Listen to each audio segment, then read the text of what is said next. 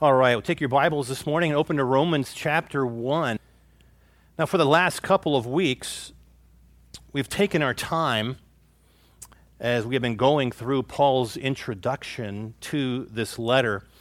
And as I mentioned when we started, with Romans being, without question, the most theological book in the New Testament, and with Paul having never visited this church before, it's not a surprise that his introduction to this letter was longer and even a little more complex, a little more involved than your typical greeting if you have studied uh, any of his letters.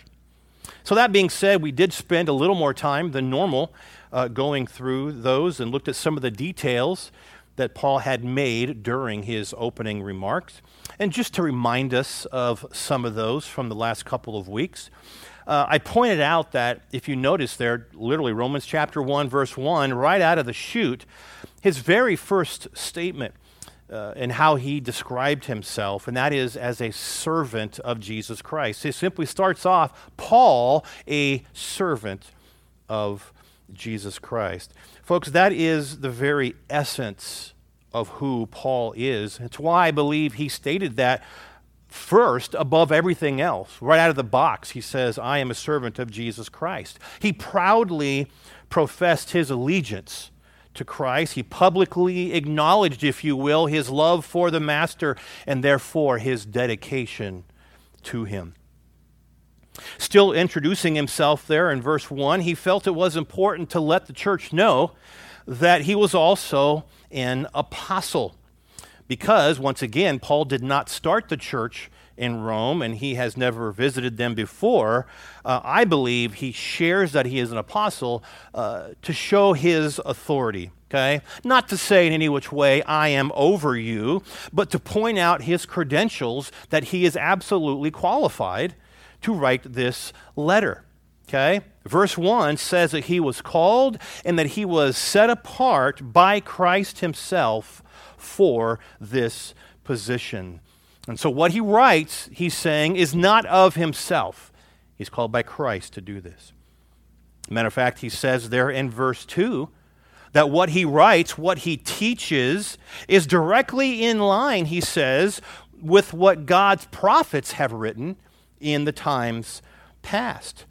And so if there is, if there was ever any doubt as to Paul's capability to teach the gospel, the good news about Jesus Christ, God's Messiah, he's saying simply go back to the scriptures and see what God himself had already said through the prophets, because I'm telling you the same thing, okay? And what I like is that he actually takes that and he goes a step further.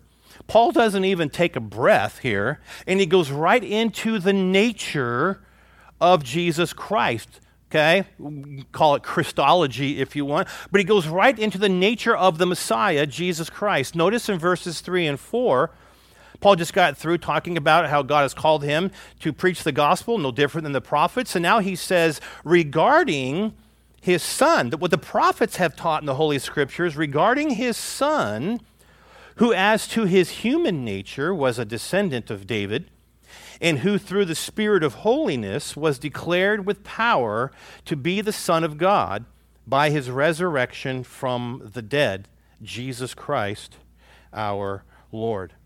Okay? So even before he actually gets into the meat of this letter, he goes right back to an essential of the Christian faith. And of course, he speaks of the Messiah that the prophets spoke about. And that Messiah, the one he and them both spoke about, he says is fully human as well as fully divine.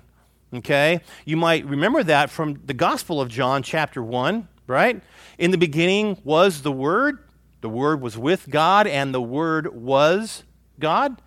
Go to verse fourteen. And the Word was made flesh and made his dwelling among us, and we beheld his glory, the glory of the one and only. And so human, he was born of Mary, and as he says here, he was a descendant of David, just as was prophesied. But also Jesus was proven to be divine. He was called the Son of God, he says, by the resurrection, or because of, he says, the resurrection. And so not only did Jesus live a sinless life, but he proved that by what he did, what he said he would do, and that was conquer death. Jesus said that he would rise on the third day, and he did. He conquered death, a feat that no one outside of God himself could do. And so I, uh, I enjoyed the fact that he, I do like theology, but I enjoyed the fact that in his introduction he mentions uh, the deity of the Lord Jesus Christ. And concerning this very Jesus, the one whom Paul pronounces the gospel, the fact that Jesus came, he died, he rose again from the grave. Paul said he came to preach that message to the Gentiles. Okay? No other person in Scripture do we see who's been called to do that specific thing, that specific calling to those people. Now, therefore, please understand, this also indicates, and it also tells us that salvation is not just for the Jews, but salvation, of course, is to all men. Jew or Gentile, slave or free, male or female, the forgiveness of sins is offered to all who will repent of their sin and turn to faith in the Lord Jesus Christ. As a matter of fact, Paul will actually discuss that later in chapter ten, verse twelve, where he makes it very clear. He says there is no difference between Jew and Gentile. He says the same Lord is Lord of all, and he richly blesses all who call on him. And so that's always a great discussion. Uh, we went through some of that as we as we studied through the book of Galatians, if you remember our time there as well. And then lastly, concerning that faith, it's very important that we understand that uh, that faith is not some cheap intellectual nod at Jesus, but it is a faith that transforms, okay? Verse five says, Paul is calling people from among the Gentiles, notice what he says, to the obedience that comes from faith. I'll say that again, to the obedience that comes from faith. To quote John Stott, he says the, the response Paul looked for, in other words, as he was sharing the gospel with the Gentiles, he says the response that Paul looked for was a total, unreserved commitment to Jesus Christ. As I said before, it's as if to say he's not looking for believers, he's looking for followers, you see, because there's a difference. Lots of people say, oh, I believe. You know, and you go back to the book of First John, and there's many people who said, oh, yeah, I know him, I know him. But he says if he doesn't do what he says, he's a liar. But I know this Jesus guy, but you don't live that. He says you're a liar. Okay? And I mentioned, of course, Matthew chapter seven, which is the end of the Sermon on the Mount, where Jesus specifically talks about how he's not interested in somebody who says, Lord, Lord, right? A lot of people say, Lord, Lord, but he says he's interested in those who do the will of the Father who is in heaven. So the call to faith is yes. It, it, it is it is yes only. The call to the gospel is to say, yes, absolutely. I trust, I believe in the Lord Jesus Christ. But to pull that from James chapter two, it is a faith that he says is accompanied by works, a faith that desires to obey, a, a faith to follow Christ. And sadly, we live in a world today where we have many people in the church who just want to say, I believe, and that's it. It's an intellectual thought. I want fire insurance.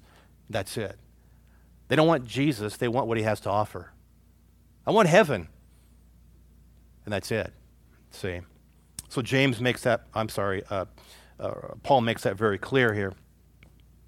So after somewhat of a more complex introduction there, we move now into the body of this letter. And so let's begin this morning. I want to read from verses eight through eleven. Paul says, "First, I thank my God through Jesus Christ for all of you, because your faith is being reported all over the world. God, whom I serve with my whole heart in preaching the gospel of his Son, is my witness how constantly I remember you in my prayers at all times. And I pray that now at last, by God's will, the way may be open for me to come to you. And so as we begin there in verse eight this morning, Paul reminds us of a couple things that we all need to do really a little more of, right? And what does he say here? One of those is we need to be thankful. He says, first, I thank my God through Jesus Christ for all of you. Did you happen to notice the word first there? He says first, and for you and me, we might say today, first and foremost, or we might say, most importantly, let me just say this. And sometimes that's how we would phrase that. But how many of us live our lives with that very same thought, right? First, let me stop and thank the Lord. I guarantee you a lot of us fall short on that one.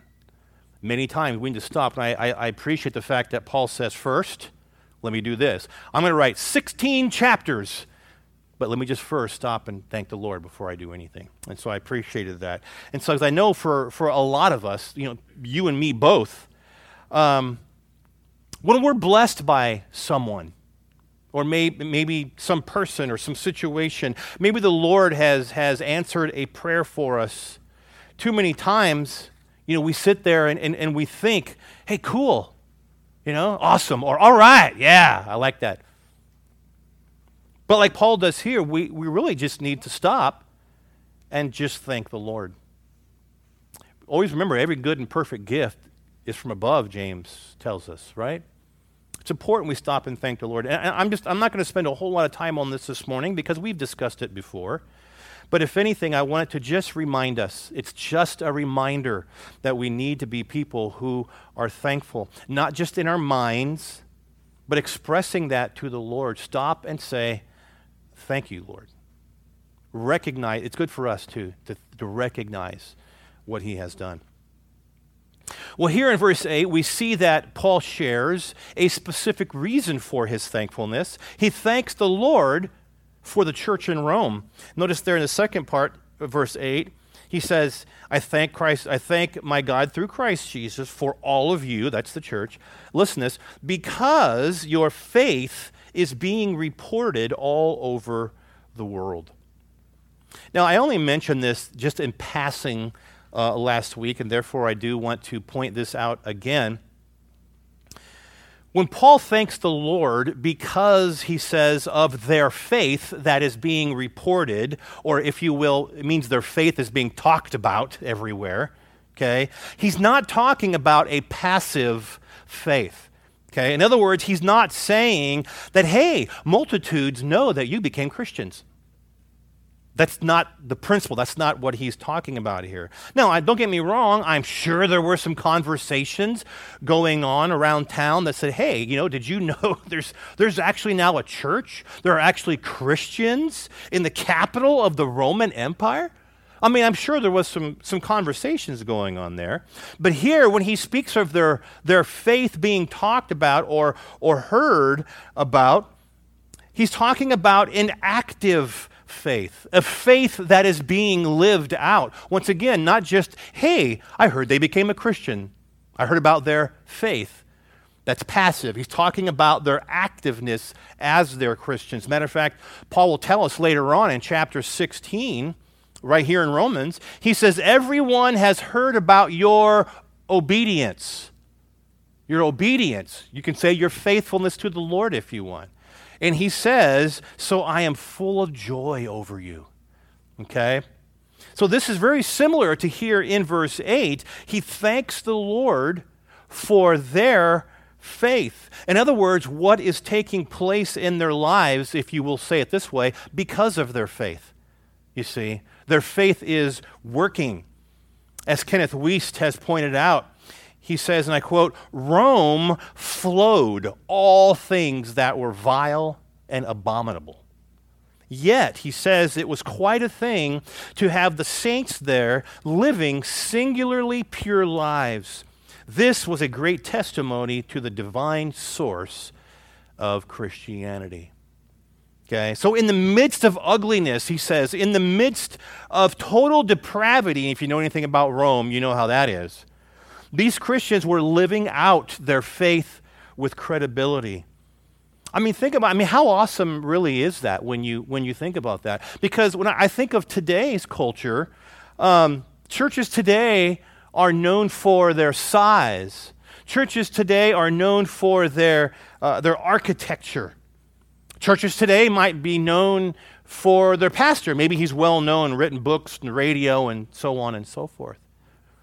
But here he says the church was known for its life, of how they lived. They knew it for their character. And of course, that's a whole lot more important to say, wow, look how beautiful that structure is. See, because the church, as you know, are us. We're the church. How beautiful are we? And how we live. And, and does the outside world know that? So with all of this good news, it's easy to say, well, I, I guess I can take them off my prayer list. Things are going pretty well, right? And sometimes we do that, don't we? Ah, well, things are good. And we take them off for our prayer list. But things seem to be going pretty well here. So I wonder what Paul's going to do. Do you think Paul's going to stop praying for them? Nah, he won't do that. Look at verse nine. He says, God, whom I serve with my whole heart in preaching the gospel of his Son, is my witness how constantly I remember you in my prayers at all times. Go ahead and just stop right there. Now, there's two things that, that Paul states in this verse that I believe that we should take note of as the church, okay? But before I get to those two specific points, notice that Paul begins this verse by saying that he serves the Lord, God whom I serve. Now, we already discussed all this a couple weeks ago as we talked about it when Paul mentioned he's a servant of Christ, okay? And which is basically saying that is the heart of who Paul is. Paul was a servant of Jesus Christ. And this is how he personally categorizes himself. I believe if Paul had a business card, it, it would say, the Apostle Paul, servant of Christ. Literally, that's what it would say. Because that's what made him tick. That is who he was. And of course, if you've ever studied the book of Acts, uh, you know that, that that is what he lived for. That is what kept him going every day. I serve the Lord. He was willing to lose his life how many times? Because he always wanted to be faithful in serving Christ. He also says right here in verse nine that he preaches the gospel of God's Son. That is something else we had already discussed earlier about when he talks about his proclamation of the gospel. And, and this, of course, was God's calling upon the life of Paul. We talked about that. You can look back at Acts chapter nine, Acts chapter twenty-six. You can see that was certainly the calling of the Lord upon the Apostle Paul, okay? But God wanted that zeal for Paul. Remember, Paul was a persecutor of the church. He was very good at it, too, wasn't he? God wanted that zeal that Paul had for persecuting the church to now be used in the proclamation of the gospel. Use your energy for something else and use it for me, right? Letting the world know that the Messiah has come, and the reason he came was not to conquer Rome. The reason he came was to die. Okay, the reason he came was to offer himself for our sin, that we would be willing to turn from that sin, repent, and put our faith, our trust in him. That's what God had called him to do in spreading the gospel. All that zeal he had, that that that love of everything Judaism that we see in Acts chapter nine, he says, turn that around now. And I want you to have that for me in sharing the gospel of Christ. But in the middle of this verse, in the middle here of verse nine, as well as at the very end, Paul says something that tells us about himself. And I believe it should challenge you and me as well. Number one, while being a servant of the Lord, Paul says that he does so with his whole heart, okay? Some of your translations might say, with my spirit, okay? The point being made there is it's something that is internal, okay? It's something that is a longing. It is, it is, if you will, a devotion. MacArthur calls it an unreserved commitment. Okay? Think of what Paul says later in chapter twelve, verse one. I'm sure many of you may even know this verse, because Paul, Paul speaks of offering our bodies, right? You know this one? As a living sacrifice, holy and pleasing to God, for this is our spiritual act of worship. It's, it's like he's saying, give yourself entirely to the honor and to the glory of God, or as he, as he translates it here, with your whole heart. Okay? And so when Paul says here in verse nine that he serves God with his whole heart, or with my spirit, he's saying his devotion to him is literally undivided. That's what that means. When you think of the word purity, it means unmixed. Makes sense when you think of something that's pure. It's like this. It is, he is undivided when it comes to his service to the Lord, his devotion to him, his whole heart. And once again, if you've ever studied the life of the Apostle Paul, I think that you will see that, okay? But how does that, as a challenge to you and me, how does that relate to us? You know, I think too many times we all can have two sticks, three sticks in the fire, and then our devotion is split into many parts. I give it, I give it thirty percent over here, and maybe I'll give this fifty percent over here. See? It's like the old saying, uh, jack of all trades, master of how many? None. None. Sometimes that's how we are, I think, with our devotion. It's spread around a little bit too much, and we give a little half-heartedly everywhere we go and all that we do. See? But whatever Paul did, he says, through his life, it was always, always, always connected internally with his true identity. And as we already said, that was a servant of Christ. And therefore, he did it wholeheartedly. See? I think for you and me, this is really should be a, a, a challenge to evaluate maybe our own service. Okay? Instead of serving the Lord and, and giving it our all, a lot of us maybe catch ourselves doing things half-heartedly.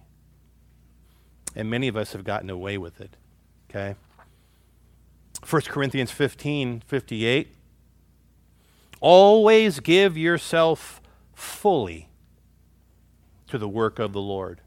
Or you can simply say, on the flip side, don't do things half-heartedly. Give yourself fully to the work of the Lord. Colossians three twenty-three, whatever you do, many of you know this, work at it with all your heart as working for who? The Lord, right? Not for men. Because what we're doing is we're serving Christ. When we're a servant of Christ, it just doesn't mean I do things on Sunday morning. That's who we are. That's how we live. That's how we treat people. That's how we talk. That's how we act at work, and on and on and on. See? So us, like Paul, need to remember who we're serving, okay? Now, some of you might need to stop and maybe even ask yourself. You might think, well, this is tough, Darren. Am I a servant of Christ? Number one, ask yourself, am I a servant of Christ? And others, you know, you might need a checkup. Sometimes we all need to reevaluate ourselves and look at our own heart. Because much of this really is a is a personal assessment that we need to get worked out with the Lord. It's not something that I'm going to sit here and look at you and talk to you about. It's something that you got to get right with the Lord. Look at your own heart. You know it more than anybody does, right? And lastly, in verse nine, Paul says, God is my witness, how constantly I remember you in my prayers at all times. Now, I would say for most of us here, if you and I were involved in starting a church, and maybe the, the building up of that local church, we would sense that connection. We would sense that partnership with these people, right? But from what we've looked at in the last couple of weeks, and I mentioned already today, Paul did not start this church. Paul started lots of churches. You know that. Paul did not start the church in Rome. Okay? In other words, like many other churches that he was involved in, he didn't travel to this city. I mean, he went there to, to be imprisoned, right? We know that. That's about as far as he got. But he did not travel to this city. He did not share the gospel. He did not lead people to faith in Christ. He did not stick around sharing with them and equipping them and getting the church established. He had no part in that, like he has done for many others. And yet, here he is, writing sixteen chapters of in-depth doctrine and theology as if he was personally responsible for these people. And so what does he say right here in verse nine? He constantly remembers them in his prayers. Matter of fact, he begins with the words, as God as my witness. Usually when we use those words, it means it's a little hard to believe. No, as God is my witness, I did that. You know, that's how we say things, right? It means, it might be a little hard to believe, but no, really, I did. But what does he say?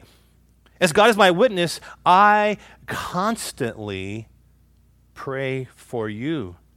And then he says, at all times. It's kind of interesting, right? But listen, even though he really didn't know them. Oh yeah, he had visited some other churches, got them going, shared Christ. I mean, everything. I mean, he he, he wrote him, he went back and visited him again, had, had a lot of involvement. Not here, but yet he says, I constantly pray for you. But yet, for us to remember, he really didn't know them. As we'll see in just a minute, he wants to go there, he wants to visit the church, but he's only been there in prison. As you can see back in Acts chapter twenty-eight, and of course eventually he'll uh, he'll die in his last letter to Timothy, Second Timothy, where he was in prison once again under Nero, and he would die. That would be it. So yeah, he was in the prison, but he never got into the people, into the ministry, into the church at Rome. But he constantly prays for them. You know, even though verse eight spoke of the faithfulness of these people, we mentioned it earlier, Paul recognized that faithful Christians need prayer, just like unfaithful Christians do, don't they? A lot of times we don't look at things that way. Well, I got to pray for so-and-so because this is happening. They're making bad choices and whatever's going on. And, and so, like I said earlier, sometimes we give up on the, the other people. Oh, things are going well, great, and we let it go. But people who are faithful, serving, God-fearing people, they need prayer too, just as much as somebody else does. It may not be the same prayer, but we need that prayer too, don't we? How serious are we in our prayer life? Right? I told you before, this is part of what makes a relationship. A relationship goes two ways. It doesn't go just one way, right? A relationship goes two ways. God speaks to us through his word. We speak to God through prayer. There's that, quote, personal relationship that we have. But how serious is our prayer life? How serious is our part, if you will, in our relationship with God? Ask yourself how many times, or how much, I should say, do we spend time praying for others? We do love to pray for people. We do love to pray for ourselves. I'm not saying, I'm not saying that's wrong. But how often do we put ourselves maybe last and focus on the needs of someone else? I've said this before, but if you have a friend, or even maybe a friend of a friend, maybe on some social media site, hey, would you please pray for my nephew? Uh, he has this or this, and he has open heart surgery. How many of you will stop and pray for that person? And why not? Why wouldn't you? Right? Or how about this one? If you tell someone that you will pray for them, do you? Because that's a kicker. Yeah, I'll, I'll, you know, I'll pray for that. I'll, I'll be praying for you. Do you? That's a question you have to ask yourself. As you know, First Thessalonians chapter five, verse seventeen, he tells us, pray without ceasing, right? That doesn't mean you can, you can never stop praying. You never get out of bed. You just pray twenty-four seven. But it means there's that always constant communication with the Lord. As I like to use it, you know, it's like when you dial the phone, but you never hang up. You call the Lord, but you're always on hold. If you're in the shower and you think of something, you could be praying. I know if I'm driving down the road, I pray a lot driving down the road. And sometimes even driving down the road praying, you might see something that might remind you of, oh, you know, Louise, she's been sick. I need to pray for Louise. I drive by Legacy Realtors, you know. And, and that, so you, you pray, right? That's the concept. There's just always, you're always going back to the Lord. Do we do that? Or do we say, well, I prayed this morning, or I prayed over my meal? How are we doing with that prayer part of our relationship with the Lord? And like him, are we praying for others in that same way?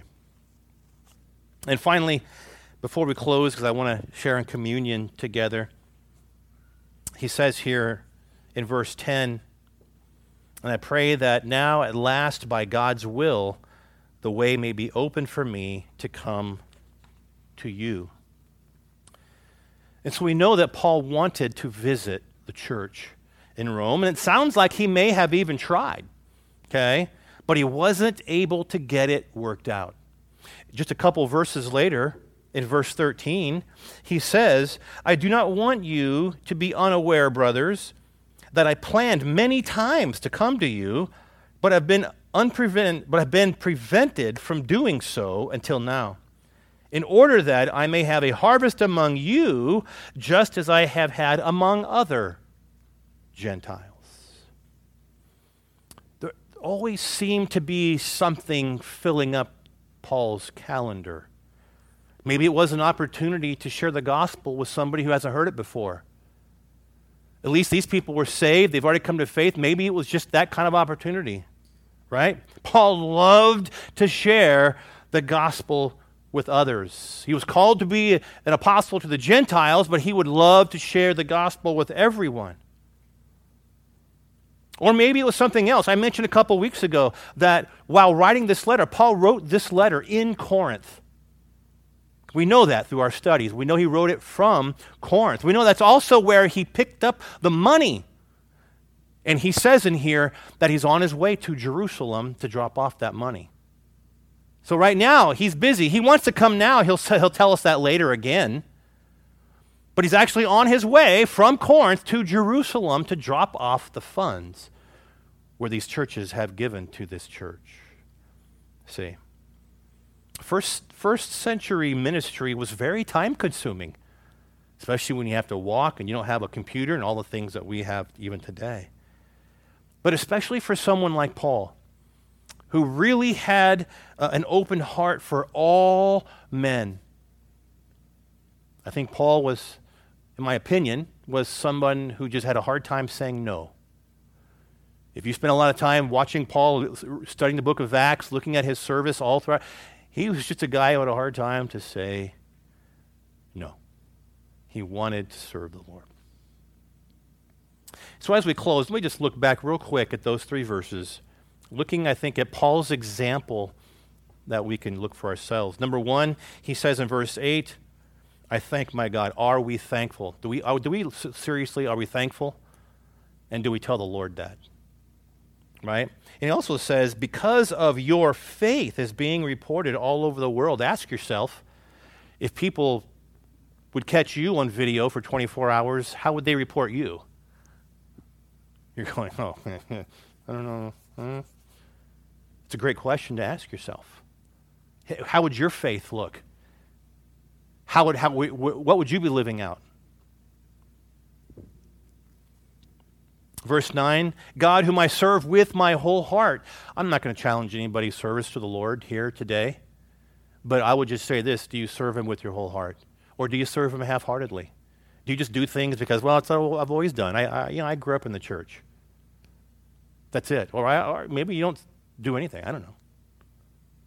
But he challenges here, do you do it wholeheartedly?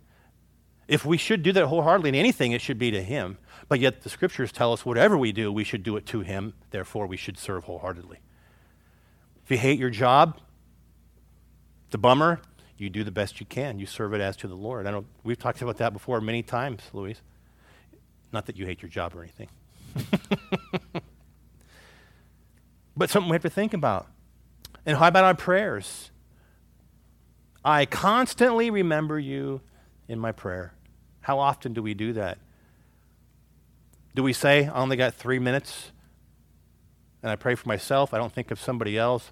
Maybe it's my spouse. Maybe it's our finances. Maybe it's a, a need for a job, for a friend. Maybe it's your unsaved family. Just, I mean, millions of things it could be. Maybe it's somebody in the church you know who's who's going through something or struggling in some way. Do we do that? I'm sure we appreciate the fact when people pray for us, but do we do the same for others? Is it about us or is it about them? Certainly a few good things that we can get, not only the life of Paul here as he's living out his life at this time, but a great reminder to all of us as well. Let's pray. Father, we thank you, Lord, that we can go through just these short three verses this morning, but we can see a few things that Paul was involved in, his thankfulness, uh, his service, his wholehearted desire to serve you, his care for others in prayer, and how he really wanted to visit this church in Rome. Lord, there's some good things in here for us, and I hope that uh, as a fresh reminder for us to, to re-examine our own lives. It's truly easy to look at this, to read it, uh, to think in our minds, amen, I agree with that, but does it really apply? Do we do anything about it? And I hope, Lord, that uh, I know there's this, this thing called sanctification, and it, it is a process. And I hope this will maybe kickstart that process in our own lives to draw us closer to you, to cause us to be more faithful to you, Lord, in all that we do. We give you the glory in Jesus' name. Amen.